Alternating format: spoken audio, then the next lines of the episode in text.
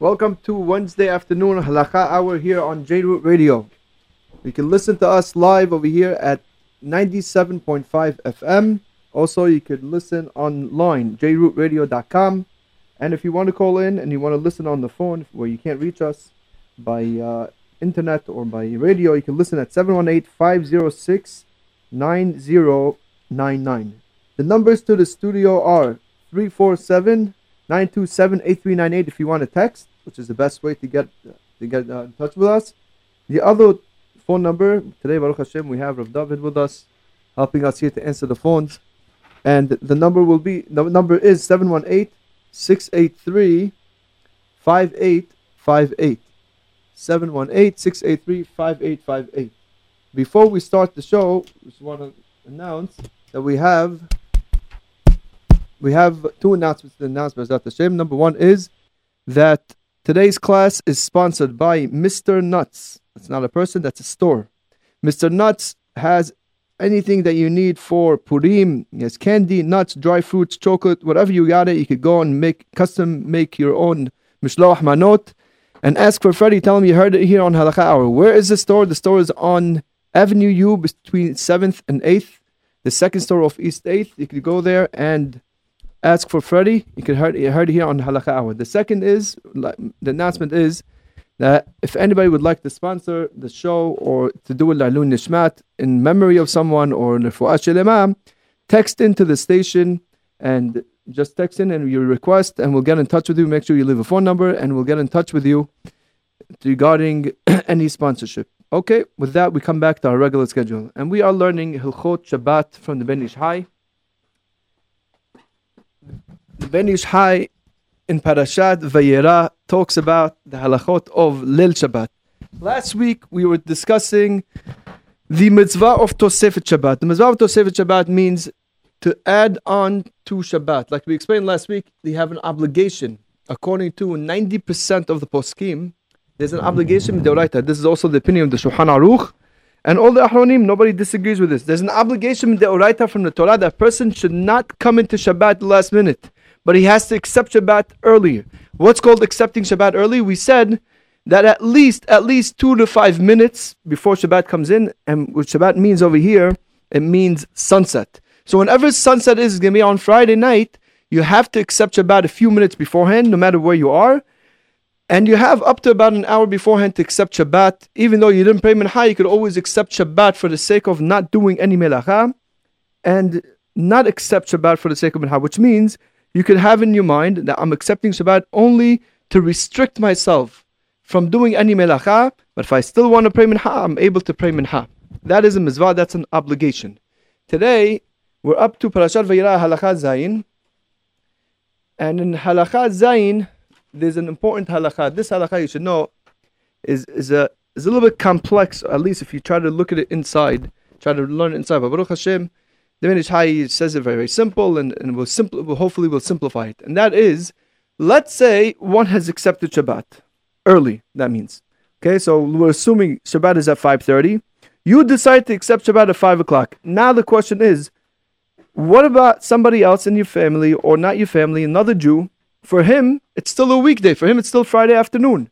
What is permitted and what is not permitted as far as telling him to do something for you? Meaning, could you ask your friend to put on the lights for you? It's for you Shabbat. We know that on, in general, when Shabbat is here, you're not allowed to tell a goy to do anything. For sure, you can't tell a Jew because a Jew also has to keep Shabbat. The difference over here is that the goy uh, excuse me, that the Jew over here who has accepted Shabbat is telling another Jew who has not accepted Shabbat. Could you tell him or not? So let's read the words of the Ben Ish Hai and then we'll bring you the source and explain everything outside. Now Ben Ish Hai says as follows: Misha kebel Shabbat be'od yom, one who has accepted Shabbat early, he could tell his friend that you could do a melacha for him. Meaning, let's take Reuben and Shimon. Reuben accepted Shabbat at 5 o'clock. Shabbat is 5.30. He accepted it early, 5 o'clock. And then he comes, he realizes, oh boy, I forgot to put the food on the fire. So he goes and knocks on his neighbor, Shimon. He says, Shimon, I, I need some help. Come. He brings him up. He tells him, hey, I want you to put on the light. I want you to put on the fire, put on the food. But it's Shabbat already for him. And it doesn't make a difference. Since it's not Shabbat for Shimon, He's allowed to tell him. That's the opinion of the Ben Ish Hai over here, which which is the opinion of Maran. And the Ben Ish Hai concludes, he says, even though you find in the Bah that he brings the Lahmir Bah says that it's proper to be restringent. Says the Ben Ish Hai, the an eli de lesorach mizvah yesh velo le'ahmir. He says, I hold that it's if you're doing it for the sake of a mitzvah, let's say you're telling him to put up the food for Shabbat, that's a mitzvah, right? You need to eat on Shabbat. You should be lenient and you should not be stringent. And that's a minhag. One who has accepted Shabbat is allowed to inform another Jew who has not accepted Shabbat yet to do any melacha for him. This is the halakha here in the Ben Ish Hai. I want to go a little bit just in the background of the halakha to understand it, where it comes from, and also to understand all the different uh, totzaot, all the different things that stem from this halakha. Let's begin. There's a Gemara that says like this. There's something called tehum on Shabbat. What does that mean, tehum? On Shabbat, one is not allowed to leave the city that he's residing in on Shabbat. Outside the city parameters, another two amot. Okay, that's the halakha. It's called tehum Shabbat. 2,000 amot. The distance is of, of about, let's say, 4,000 feet, let's say a person is not allowed to go outside of the city, out, outside of 2,000 amot. If you're living here in Brooklyn, it's not so common. But if you go up to the mountains in the summer and you have these little villages and towns, so that's also a city. If you want to walk from town to town or from city to city on Shabbat because somebody has a simcha in the bungalow colony, in bungalow colony somewhere else, so that's where it's very relevant. On Shabbat, you may not leave outside of 2,000 amot. However, the Hakamim made something and they said the following. You could push your 2,000, you have a really 2,000 amot radius. So let's say you have to travel to the east. What you could do is, by a takana of called something called eruv, you could take a, certain amount of food, place it near the edge of the, your 2,000 limit, and then you, what you could do is you could take the 2,000, basically these uh, 2,000 amot that you're allowed to leave from the west, you could transfer that towards the east, this way giving you from your city 4,000 amot to the east, but at the same time, now you can't leave the city from the western side at all. You're stuck by the edge of the city. You don't, you're not even allowed to leave a little bit. Whatever you take from one side, you could transfer to the other side, but you lose it on the other side. That's the concept of tehumi. So the Gemara says, if a person has a tehum on Shabbat, where he's allowed to go to, where his friend is not allowed to go to. One could ask from his friend that wherever he's going there, to the other tehum where he's, let's say, let's take Abraham and Yitzhak. So Abraham is not allowed to travel west, and Yitzhak is not allowed to travel east because they both did a reveal in two opposite sides of the city. So now Abraham can tell Yitzhak, listen, I know that you have a field over here, and I'm going to guard it for you over Shabbat on the condition that you guard for me my field on the other side, on the western side. So each one could guard for somebody else. And even though they each may not go to the other person's tehum, to the other person's area, they could still guard for each other. Says the Rashba, this is a Gemara. Says the Rashba from this Gemara, you see from here, that even though it's forbidden for one person to do something, if it's mutar, if it's permitted for another Jew to do it, then you could ask of him to do it. And from there he learns that this is the halakha when it comes to Erev Shabbat. This, this is very practical on every Friday afternoon. Here, there's a Jew who has accepted Shabbat. Let's say Reuben accepts Shabbat early, 5 o'clock. His friend, his neighbor, Shimon, has not accepted Shabbat yet. So for Reuben, it's Shabbat. For Shimon, it's not Shabbat. For Reuben to turn on the light, it's forbidden because he already accepted Shabbat. He could go to his friend Shimon and ask him, put on the light for me, even though it's forbidden for Reuben. But since for Shimon it's mutar, it will be permitted for Reuben to ask of Shimon. That's where the source of the halakha. Although the Ran disagrees, and Maran brings that in the Beit Yosef. Bottom line, the Shulchan Aruch writes, יש אומרים שמי שקיבל עליו שבת קודם שחשיכה, מותר לומר לישראל חברו לעשות לו מלאכה. That's the bottom line of Maran, that the halakha is like the Rashba. One who has accepted Shabbat earlier before sunset could tell his friend to do melacha for him. Again, it has to be before sunset. We're only talking about over here if you accept the Shabbat before sunset. Okay? The Hiddush over here, which we're going to talk about in a second, is that even though Reuben, who has accepted Shabbat, has accepted it with a minyan, meaning it was there's we explained in the past that there's two ways a person can accept Shabbat. There's a person can either accept Shabbat alone or together with minyan. We're going to learn some of the halachot in a second. When a person accepts Shabbat with a minyan, the laws are more binding, they're more strict. The Hiddush over here is that Reuben was accepted Shabbat early. He could tell Shimon to do melacha for him. He could tell another Jew to do melacha for him, to do something forbidden for him, even though he has accepted it with a minyan. And with that, let's talk about a little bit some of the halachot, also important halachot, about accepting Shabbat with a tzibur, accepting it with a minyan. These are very, very important practical halachot that happen very, very often, especially in the summer. In the summer, now it's in winter, people are rushing last minute to get to shul. You know, it's hard to even, you have to figure out a time to squeeze in the mitzvah of Tosefet Shabbat. When we said two to five minutes, it sounds like it's nothing, but it's really very difficult for a lot of people to actually accept Shabbat a little earlier. In the summer, it's very easy. In the summer, you want to accept Shabbat even before that. You want to accept Shabbat already much earlier than the, even the time allows it. So this is very relevant in Shabbat, where in the summer, where a person will w- accept Shabbat much earlier. We gave an example last week. You know, sometimes you'll have Shekiah, sunset around 8.30. If you wait to accept Shabbat till 8.30, that means you're praying in the shul at 8.30 Arbit. Let's say, that's putting it nicely. You can be done a quarter to nine. By the time you get home, it's be 5, 10 to 9 all the kids are sleeping. It's very hard. And if you're already older and your kids are out of the house and they're married out of the house, so it's, so it's even harder. You can't even eat that late. It's very hard to eat it. It's older age, it's harder to eat a late meal. So when are you accepting Shabbat? So most people want like to accept Shabbat very early. It's still daytime outside. So in that case, you accept Shabbat and you see others have not accepted Shabbat. What is halakha? What could you do? What could you not do? First, you have to learn. We have to learn some halachot regarding accepting Shabbat. Number one is when a person accepts Shabbat by himself. What does that mean? It means I'm going to give a time right now. Let's say Shabbat is at six o'clock. Sunset is at six o'clock. A person wants to accept it at five thirty. He at five thirty decides on his own to say, "I accept upon myself Tosefet Shabbat the Mizvah of adding on to Shabbat." Then the halacha becomes that he becomes he he turns into Shabbat mode ninety nine percent of the way, which means He's forbidden with 99% of the things that uh, anybody else would be forbidden with on Shabbat.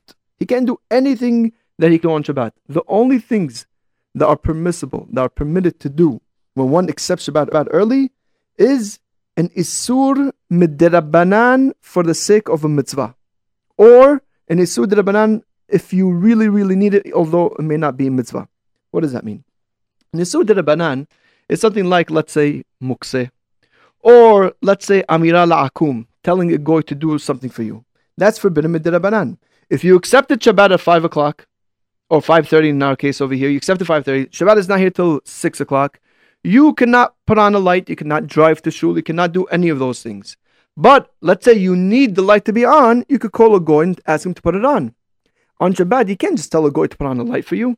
Uh, going to learn those halachot, Bazat the same on its own time, but it's forbidden to tell a goy anything that you can do. You can't tell a goy to do on Shabbat. However, before Shabbat, we're more lenient. We hold that you could tell a goy to do things for you, even though you're in Shabbat mode. You're only in Shabbat mode 99% of the way.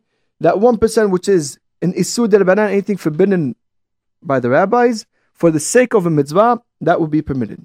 That's one way of accepting Shabbat. The second option, the second way a person can accept Shabbat is when he accepts Shabbat with the minyan.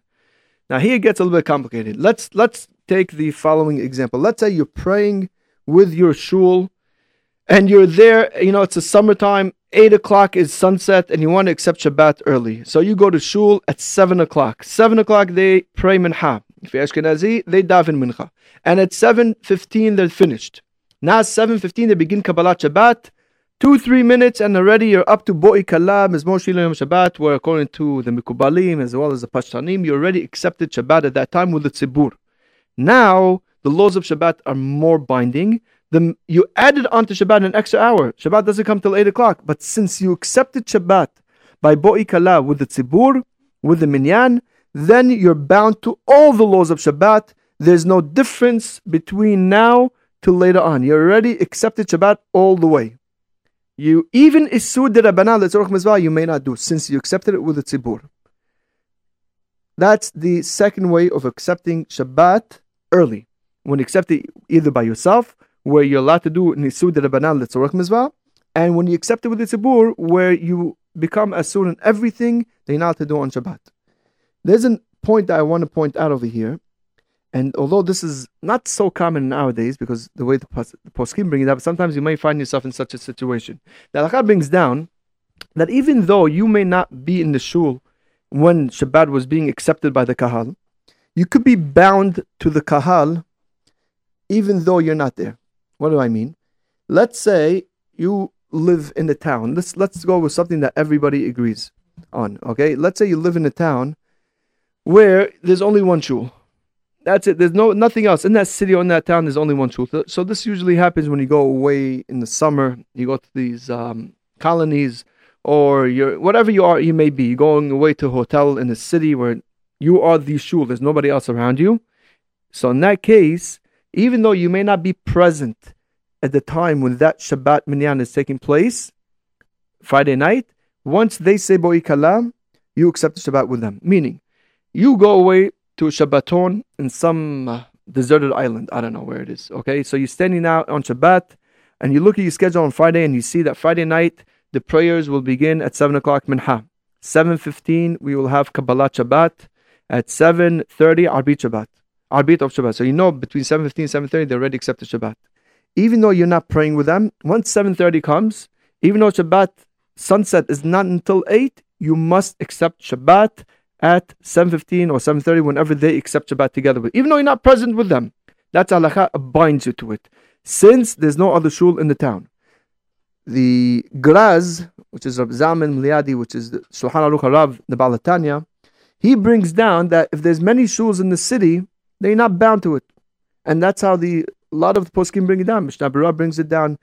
Ovadia brings it down.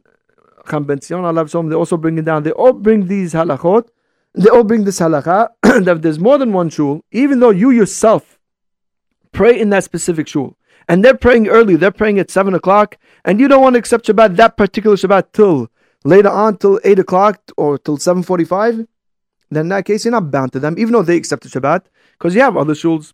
Some are mahmir, that if your shul accepted Shabbat, then you're bound to your shul, even though other shuls are still available, that or, or other shuls have not accepted Shabbat yet. Menuhat Ahabar Moshe Levi Shalom, he is Mahmir, but in general, most of the most of the uh, Ahronim, especially the Sfaradim, hold that as long as there's some shul that has not accepted Shabbat yet, assuming again before Shekiah, you're not bound by them. Okay? Now, in the Tzibur, when you are though in the around the minyan, it doesn't help to make a condition that I don't want to accept Shabbat. Meaning, let's say you prayed at 7 o'clock and your wife told you, listen, I understand you have to catch minha, but I need some help preparing. I need some help to, to get some things ready for Shabbat. So go, pray minha, and come back and help me with some things. I need you to, let's say, put on the, the fire and do some melachot to prepare for Shabbat. If you were with the minyan and you heard them say, Barechut Hashem meborach, and you answered with them, then you accepted Shabbat. Sorry, you, even if you make a condition, I don't want to accept Shabbat, it doesn't help according to a lot of the poskim. There are some who say that it does help. The Kaf HaHayim, I believe Moshe Feinstein also says that you can make a condition, but Pashub Shar of Maran and according to Chacham Ovadia, that if you uh, said you answered with the tzibur, you answered with the minyan, Baruch you're bound by the minyan and you have accepted Shabbat with them. Even there's other shuls, but since you were in that minyan and you answered with them, Baruch Hashem you also must accept Shabbat with them. So now with that, let's come back now to talk about a very practical case. Here we are in the summer. The husband goes to shul. He prays by the earliest minyan possible on Friday night. He's praying at six o'clock or six thirty, let's say. Shabbat doesn't come in for another two hours. By the time he finishes shul, it's seven fifteen. He already prayed minha, he prayed Kabbalah Shabbat, he prayed Arbit, and he already accepted Shabbat all the way. He comes home, and his wife and kids have not accepted Shabbat yet. Question is, must the wife and the children also accept Shabbat when the Baalabait, when the father, the husband also accepts Shabbat? Are they bound to him? What about the other way? The Baruch Hashem, there's a very nice minhag that a lot of the ladies accept Shabbat by candlelighting. Like we said, it's beautiful. Even though it's not an obligation, but it's beautiful according to the Sfaradim. You, although you're not obligated, but it's beautiful. If a woman could get herself ready by Shabbat candles to accept Shabbat, it's wonderful. It's great. So let's say here you have a woman who has accepted Shabbat earlier. And now her husband sees that she accepted Shabbat by candle lighting. Is he bound to her?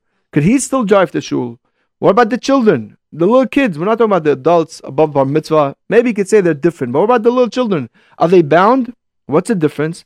The difference will be is let's take the first case that we gave. A guy, a, a husband comes back home from in the summer, he comes back home and he sees that his wife has not accepted Shabbat and he already accepted Shabbat. Could he tell her, put on the AC, shut off the AC? Most of the time, it'll probably be shut off the AC because the husband's paying for the bill. And that's the other way, so he'll put it on. Okay, in any case, now he comes home, he sees certain things that need to be done in the house. Could he tell his wife, do it? Could he tell his children who have not accepted Shabbat? Again, I want to stress this is only before sunset. Once it's sunset, or if you're in a town or in a village or in a, in a, colony or you're away where there's only one shul and everybody in the shul already accepted Shabbat, there's nothing to talk about. Everybody's bound to it. If you're only here, we're talking about, let's say you live in Brooklyn where you can't get away from a shul. There's a shul B'li'an Hara on every single block, on every corner, and there's people who have shtibels everywhere. Here is a person who has accepted Shabbat early. Could he tell his wife or, could, or do his, to do something for him? Are his kids bound to him or not? That is the question. So the halakha. Let's begin with things that there's no mahloket on, and then we'll talk about when it gets a little complicated. If a woman accepts Shabbat early, she let's say she accepts Shabbat by candlelighting, the children and her husband are not bound to her Kabbalah Shabbat. Meaning, although she may not do anything on Shabbat, mean, to say, uh, let's let's do like this. Candlelighting is at five uh, thirty, which means that Shabbat comes in at 5:48. Sunset comes at 5:48 is uh, sunset, which that's when Shabbat comes in. So here's a woman who accepted Shabbat by 5:30. There's another 18 minutes till sunset. The children and her husband do not have to accept Shabbat at 5:30 with her. They could each go ahead and do whatever they need to do for Shabbat. And not only that, the says, like we just learned, that the woman could ask from her husband or her children to do quote for her. She, they could ask her, please put on. They could, the, excuse me, the wife could ask uh, the children, please put on the light. I forgot to put on the light in the bathroom. Please lower the AC. Please higher the heat. Whatever it may be. Since the other people have not accepted Shabbat, she could ask from them to do whatever they need. Why? Because you're not bound by the woman, by the woman's Kabbalah Shabbat. That everybody agrees on. Question is the other way. When you have the husband accepting Shabbat, since he's the Balabait, since we, in general, people in the house are tafil to the husband, to the, the man of the house, in that case, you have a few opinions. There are mahmirim and there are mekilim. Tell you what the modern, what the poskim in, from our generation speak about. Moshe Feinstein writes something interesting. He says, really, a woman does not have to accept Shabbat when her husband accepts Shabbat, but still, as a humrah, he writes it as a humrah, not as a din, as a stringency, she shouldn't do any melacha that's specific for him. For example, let's say he has especially he has a study, and over there he has a light that he likes to sit by that light, and he likes to read. He, he likes to learn Torah over there by, by the light on Friday night. So she could, if he accepted Shabbat early at seven o'clock in the shul, she doesn't have to accept it at seven o'clock either. Shabbat doesn't come until eight. She's not bound to him, but as a stringency, she should put on the she should not put on the light that's for him that he needs. She should put on the AC in that study for him. Why? As a humrah. That's the Ramoshe Feinstein. Hakam Radia goes with the dean and he says straight on, he says, neither a husband nor a wife or, or the parent could force, could bind any of the family household members into Shabbat. If anybody chooses to accept Shabbat earlier, then Shabbat is earlier for them only, and everybody else in the house could do whatever they, they, they don't have to accept Shabbat. They're still not in the Shabbat mode until they personally accept Shabbat. Which means if a husband comes home from shul in the summer and it's already Shabbat for him, he can't do any melacha. He sees his wife who has not accepted Shabbat yet. He could ask her to put on whichever lights he wants her to put on. Even the light in his own private study, according to Hamad there is no problem. The Peskei Teshuvot, I saw he brings a very nice proof. He says, if you learn the Shulchan Aruch, if you learn the, the, the Mefarshim, it doesn't, when Maran says that a person who accepted Shabbat could ask from another Jew to, uh, to do Melacha for him, he doesn't bring anything regarding, uh, he doesn't bring any distinction when it comes to husband or wife. It seems very simple, straight halacha. You accept accepted Shabbat, you're allowed to tell somebody else who's not accepted Shabbat to do whatever you need for him. And he concludes with the following words. It says, although one should try to be as mahmir as he can, that if somebody else, that if your husband accepted Shabbat, you should try to accept Shabbat at the same time as him. The minhag is clearly not that way, as we see many people in the summer. Men go to pray early, and the women still have not accepted Shabbat. There's no problem. Definitely, like we, we wrote, majority of the poskim, a lot of the poskim say that there's no problem with it. That is halakha zayin. Let's just review very quickly. One who has accepted Shabbat could ask from another Jew who has not accepted Shabbat to do a melacha for him. The question is, some people want to know, how come this is not a problem like Amira la'akum? We know on Shabbat you're not allowed to tell a goy to do work for you. Why? Because even though this the goy doesn't have the mitzvah of Shabbat, still when you come to tell the goy, he might Shabbat will be lowered in your eyes. Hakamim did not make such a gezerah when it comes to Tosefet Shabbat before Shabbat, and answer is because we're not worried that you might come to do melacha yourself on Shabbat. This is all before Shabbat. To tell another Jew who has no obligation over here for he has no excuse me, he has no isur of Shabbat, he did not need to make a gezerah over here of the fears that they had when you would tell a goy? By a goy, you might say there's a shliach ledvar avera. Some humrot or some say that really because Shabbat will be lowered in your eyes. This is only Tosefet Shabbat. This is before Shabbat. You're just adding on to the Shabbat. They didn't need to make a gezerah in such a case. That is halacha zain. With that, we move on now to the next halachot from halacha het until halacha. Let me see over here. Yud Aleph. All these halachot speak about halachot in the shul. So a lot of the ladies might be listening. Most ladies, most women do not go to shul on Friday night. If they are in shul, it'll probably be like either they're away on a Shabbaton or some sort of getaway and then they happen to be in shul. But otherwise, most of the time, the ladies are not home. So therefore, um, they're more relevant to the men. But still, it's nice to hear and nice to know. If, especially if a lady prays at home, it's good to know some of these halachot. Halakha talks about saying vaychulu. Uh, no, sorry, mistaken Amida. امتعاء says the Ben Ish Hai امتعاء بعبيد الشبات في تحيل تفلات حوم نسكار بإمسع برخاء قومي أوتا برخاء ويحزون لمارش الشبات person praying Friday night. And he made a mistake in his Amida. Friday night we know we have a special prayer for Friday night. It begins with the words Atah Kidashta. And if a person by mistake began after saying Baruch Ata Hashem Hakel HaKadosh he began to say Ata Hunayn Adam Da'at. And then he realized oh oh that's not Shabbat. The halakha is that you finish that particular beracha that you remembered, even though it's a beracha that you say during the weekday prayer, you still finish that specific beracha. And once you finish that beracha with the the conclusion was, which is whatever it is, Baruch Atah Hashem, Honeh Hadat, whatever in that beracha you may be in, then you go back and you begin the part, the section that has to do with Shabbat, which is Atakidashta. Why is it so? The Gemara Berachot explains that really we were supposed to pray the regular weekday tefillah every single day, including Shabbat, which is three berachot in the beginning, three berachot at the end, and in the middle we have 12, 13 berachot. The time was 12, now it's 13 berachot. The only thing is, the Hakamim felt that, you know what, Shabbat, we wanted to enjoy Shabbat, relax a little bit, have more time to go home and enjoy Shabbat. So therefore, they made the Amidah shorter. Instead of 13 berachot in the middle, they cut it down to just one. So now the Amidah has only seven berachot. The three first ones and the three last ones, and the one in the middle, which concludes with the words Baruch Atah Hashem Shabbat.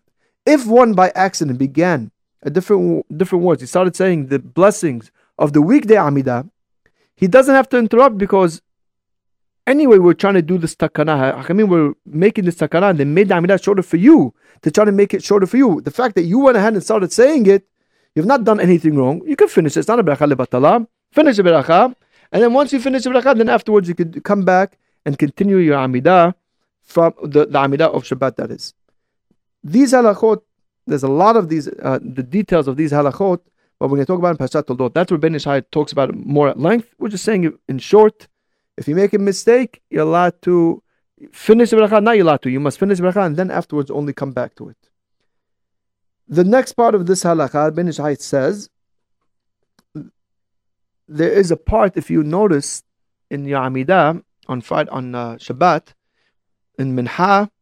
Now let's start like this: in Friday night, Leil Shabbat, and Shabbat morning and Shabbat afternoon, Minha, that means Arbit, Shahrit, and Minha, even Musaf, we conclude right before we say the words of Baruch Atah Hashem Shabbat, we say V'yanuhu ba, right? And over there we say we let the Jewish people rest in Shabbat. And over there, you, if you notice, on Friday night we say Ve'nuhu and Shabbat morning we say Ve'nuhu And Shabbat afternoon in the uh, Minha, some minhagim, some customs have that they say Ve'nuhu just like he said Shabbat morning. And some say bam. And there's really difference of opinion, really, it all depends on the minhag. Even amongst the Sfaradim, we find a split in the minhagim. Hakam says he should say bo in the morning and afternoon. Ben Ish Hai brings Apim Mekubalim. You should say bo in Shahrit and bam by minha. And their reasons are brought down, very nice reasons are brought down over here. The Knesset Gedolah says that the whole Shabbat is, we know, we say right in the beginning, bo ikallah Shabbat malketat. Shabbat is like a bride. You're getting married. And in the process of a person getting married, First, you go to the girl's house. You know, till today, there's some uh, communities that still have this custom that even though the guy and the girl are already, you know, they decide to get married, they'll go to the girl's house and ask for her hand. It's just a, ceremonial thing, you know. Already they accept it, they, they already want it. But that's how it is. You first go to the girl's house, you meet her parents, the family meets her family, and that's how it's starts. So therefore, in the evening, we begin.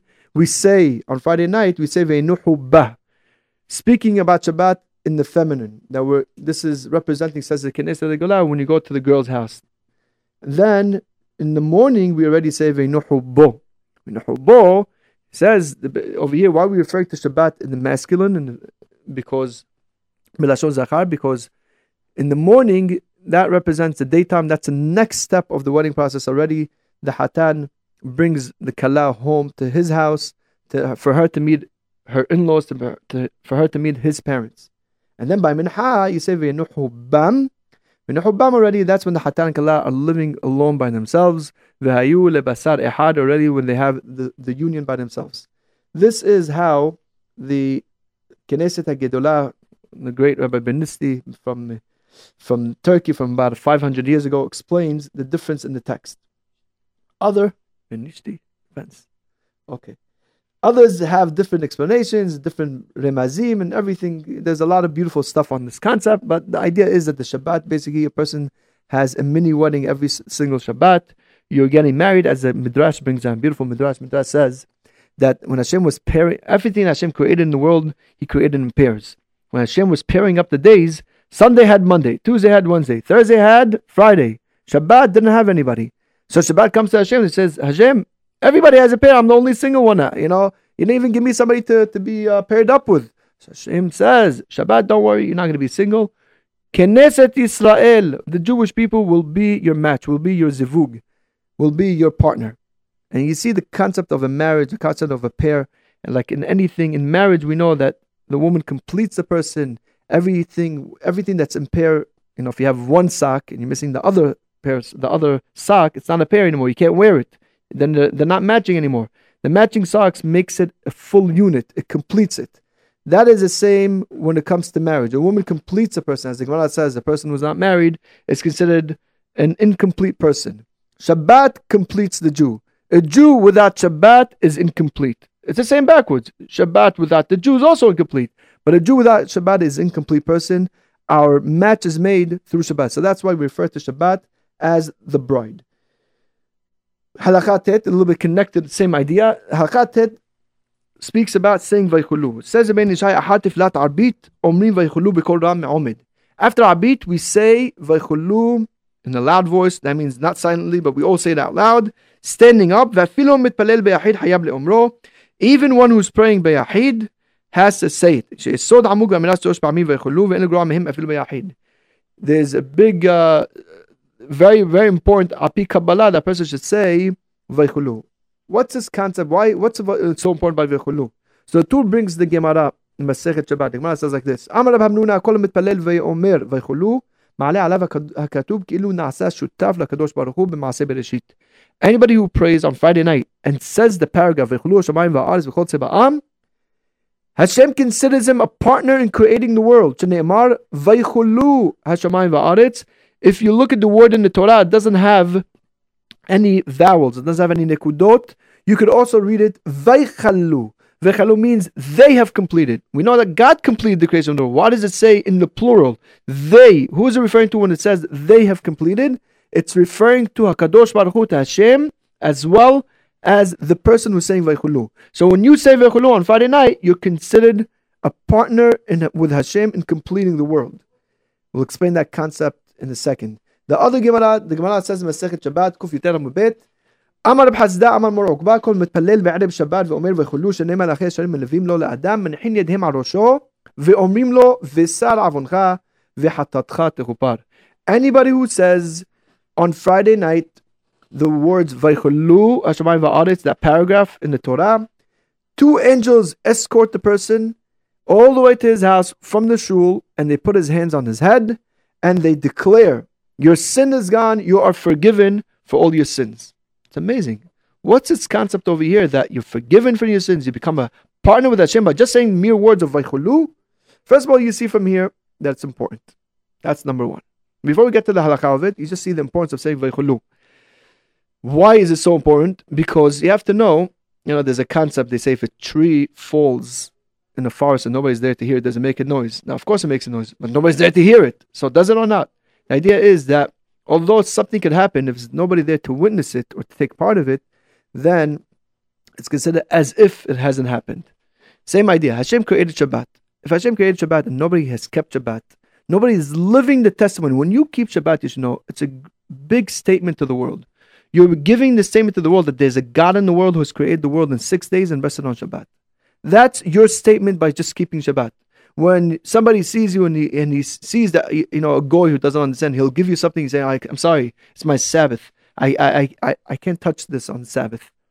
And th- what you're saying is, you know, of course, he has to find out exactly why he keeps the Sabbath. But basically, the statement is that there's a God who created the world, and just like He stopped from His work on Shabbat, we also stop on Shabbat.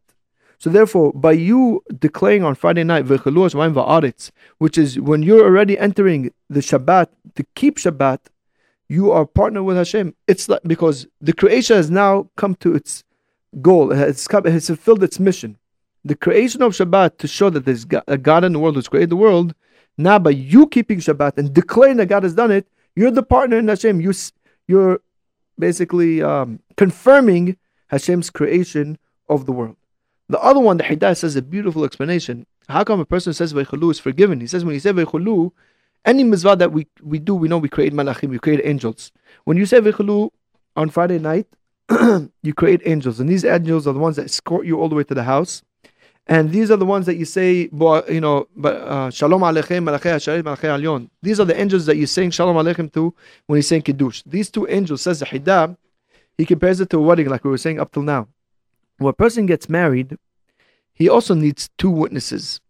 These two angels are the two witnesses that you are keeping Shabbat. And just like we explained before, when a person, uh, our relationship with Shabbat is like that of a Hatan and Kala, is like that with a husband and wife, and because Shabbat completes us. So too, we are getting married to Shabbat. We need witnesses. And who are these witnesses? These are the malachim. They are only created by us keeping Shabbat. So when we say Vaychulu and we are accepting upon ourselves Shabbat, we're keeping Shabbat. These angels are created and they follow us all the way to the house and they declare that our sins are forgiven. Why? Because we know the Gemara tells us anybody who gets married, what happens when a person gets married? His sins are forgiven. We even learned that from myself. So that's the idea over here. The reason why the angels put their hands on your head and they declare that you're forgiven on Shabbat, because you are like a hatan. You are getting married now. Again, every Shabbat you're getting married by accepting upon yourself Shabbat, accepting upon yourself that completion. You take upon yourself the wife, which is Shabbat. Therefore, you're forgiven from all your sins, just like a hatan will be forgiven. That is the drasha regarding the halakha of vechulu. Now we get to halakha and practical halakha. Let's start with the background. How come we say vechulu after Amidah? In Amidah we say vechulu v'hashamayim va'aretz. And it seems like we did our obligation from the Torah, from the Gemara. It sounds like you have to say vechulu and that's it. So we said in Amidah. Why do we have to repeat it again after Amidah? And there's two reasons that's brought down. Number one is because sometimes when the when Yom Tov falls out on Shabbat, not sometimes, but whenever you have a holiday, uh, Pesach, Shavuot, whatever it may be, that falls out on Shabbat, so the Amidah is different. And since the Amidah is different, then have Vaychulu and Amidah, so you have to say Vaychulu, so we say it when we finish the Amidah.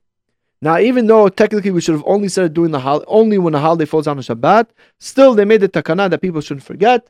We always say vechulu after the conclusion of our Amidah. that's number one. The other reason that's given why we say vechulu out loud is in order to cover for those who don't know how to read. Once upon a time, majority of the Jewish people may not have, may not have known how to read the uh, uh, Hebrew. So they come to shul, but since Vaychulu is so important on on Arbit, during Arbit, we have no Hazara. So therefore, the Hazan would repeat Vaychulu in order to cover, in order that the people who don't know how to read should listen in and be Yotzei Dehoba, the saying of Vaychulu.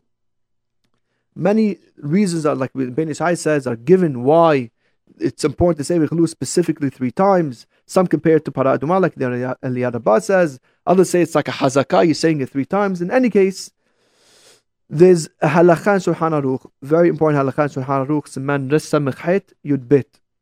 And Maran says over there that when the Hazan is saying Vaychulu, or when, excuse me, when the Kahal is saying Vaychulu, or the Beracha of Ma'in Sheba, which we'll talk about in the next halakha, Maran says it's forbidden for a person to speak when the Kahal is saying Vaychulu. Even though you finished and you're done, you said Vaychulu already. You can't go ahead and talk to your friend in shul on Friday night when they're saying Vaychulu. And it brings a, a, very scary story in the Beit Yosef, and Mishnah also brings a story.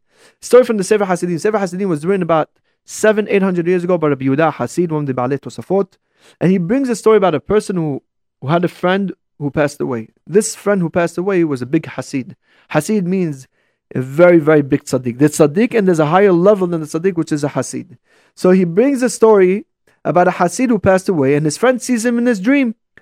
But he looks at him in his dream. Usually, we know that people in their dreams, when, when dead people come to us in a dream, they shine. But he sees him very, very pale.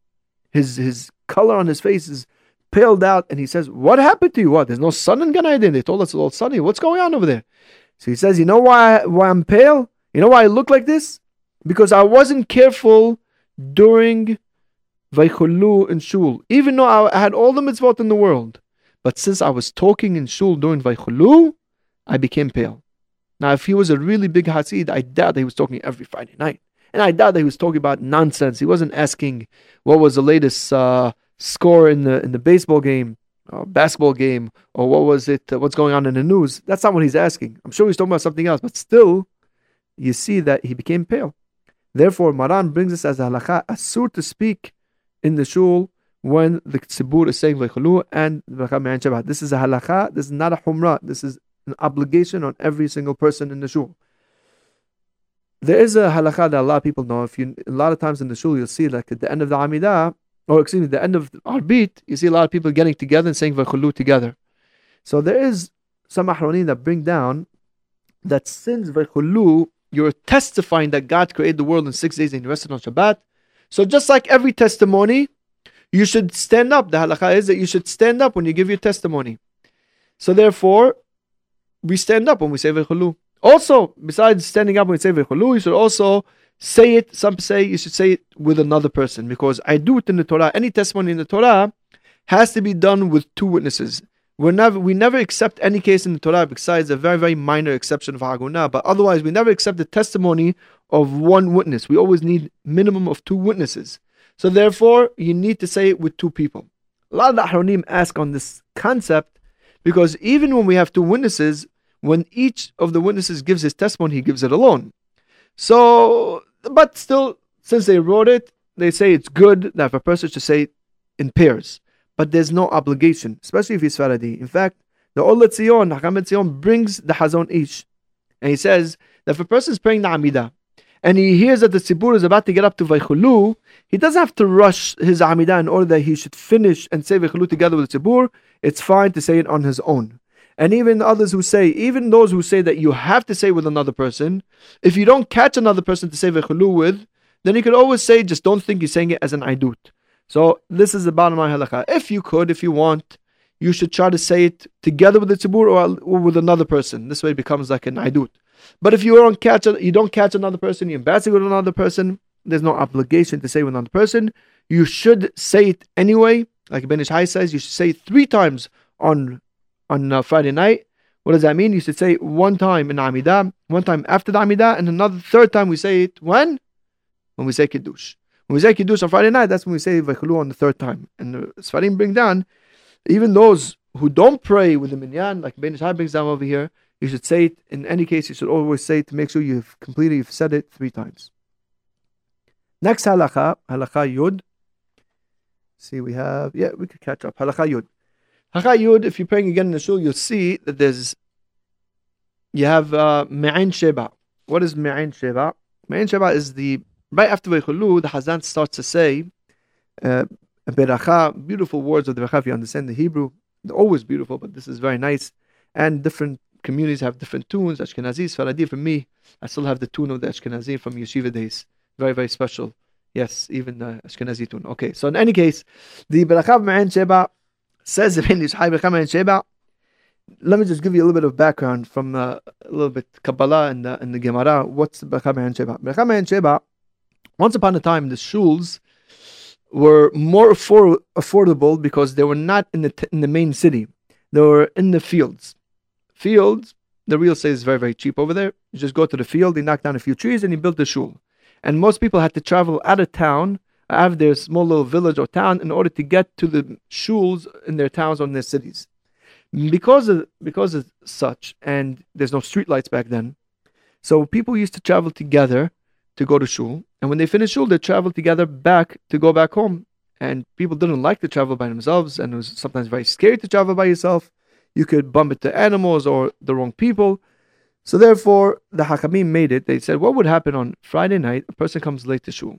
If it's any other time, then a person comes late to shul. You know? It's daytime outside. But on, at night, if you come late to shul, what's going to happen is that you're coming, you're praying Amidah. When everybody already finished Amidah, and they're going to finish Alim Shabbat and they're going to go home, and you're going to be left there, you might have to walk home by yourself. If you walk home by yourself, one of two problems can happen. Number one is that you might be attacked on the way home because it's very dark, and you might hurt yourself or some somebody might hurt you. Number two is you might reach home safely, but you'll be terrified, you'll be scared, you may not come back again out of fear that something wrong may happen the next time. So therefore the Hakamim said, we want to prolong the the kahal in the shul just in case somebody came late. So they instituted a beracha called beracha ma'in sheba right after the amidah that the hazan should say in case somebody came late, then what you have to do is then then this way he could catch up to the rest of the kahal and this way he could walk home together from the fields. That's the reason that's given for Bacham and Sheba, which technically should only apply if the shuls were outside in our days, and we have streetlights and everything. Technically, it shouldn't apply, but still, that's the way it was instituted. Nobody took away this takanam, and therefore we must continue to do the Bacham and Sheba. The Rizal says no. I mean, besides that, not no. Excuse me, you can't argue in the The Rizal says, besides what the Gemara says, of course.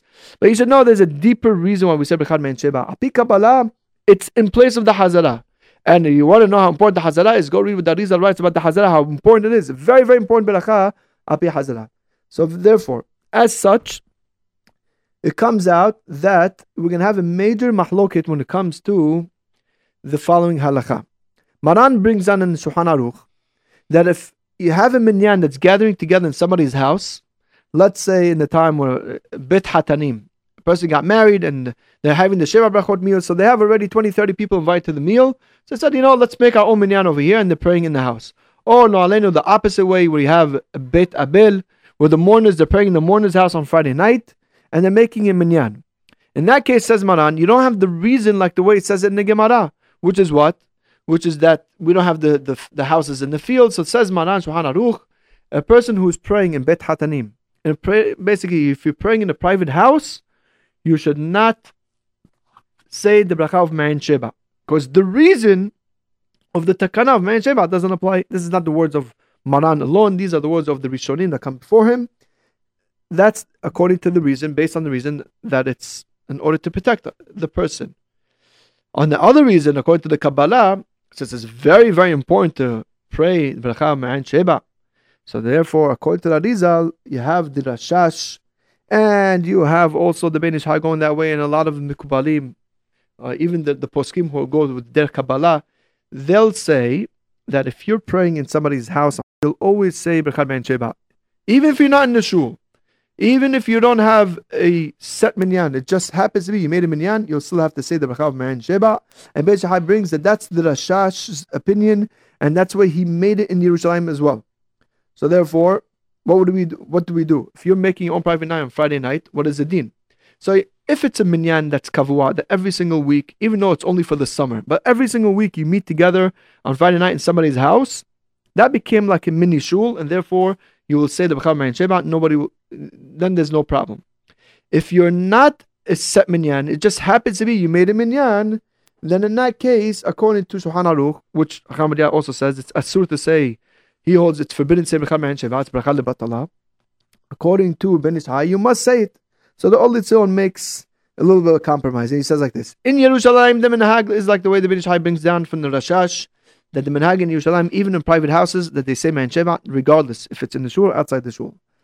However, if it's outside of Yerushalayim, outside of Eretz Yisrael, certainly, if a person is praying on Friday night with the private minyan, then it depends on your minhag. If you already have a minhag of saying Bechad Man Sheba, you can continue. If not, you should not say Bechad Man Sheba and go with the psak of the Shulchan Aruch, of the Shulchan Aruch, because really, even though we say En Omrim Sabal Neged Harizal, in this case, since Arizal didn't say it clearly, it's just understood from his words. Therefore, he says the Chametzion, you don't have to.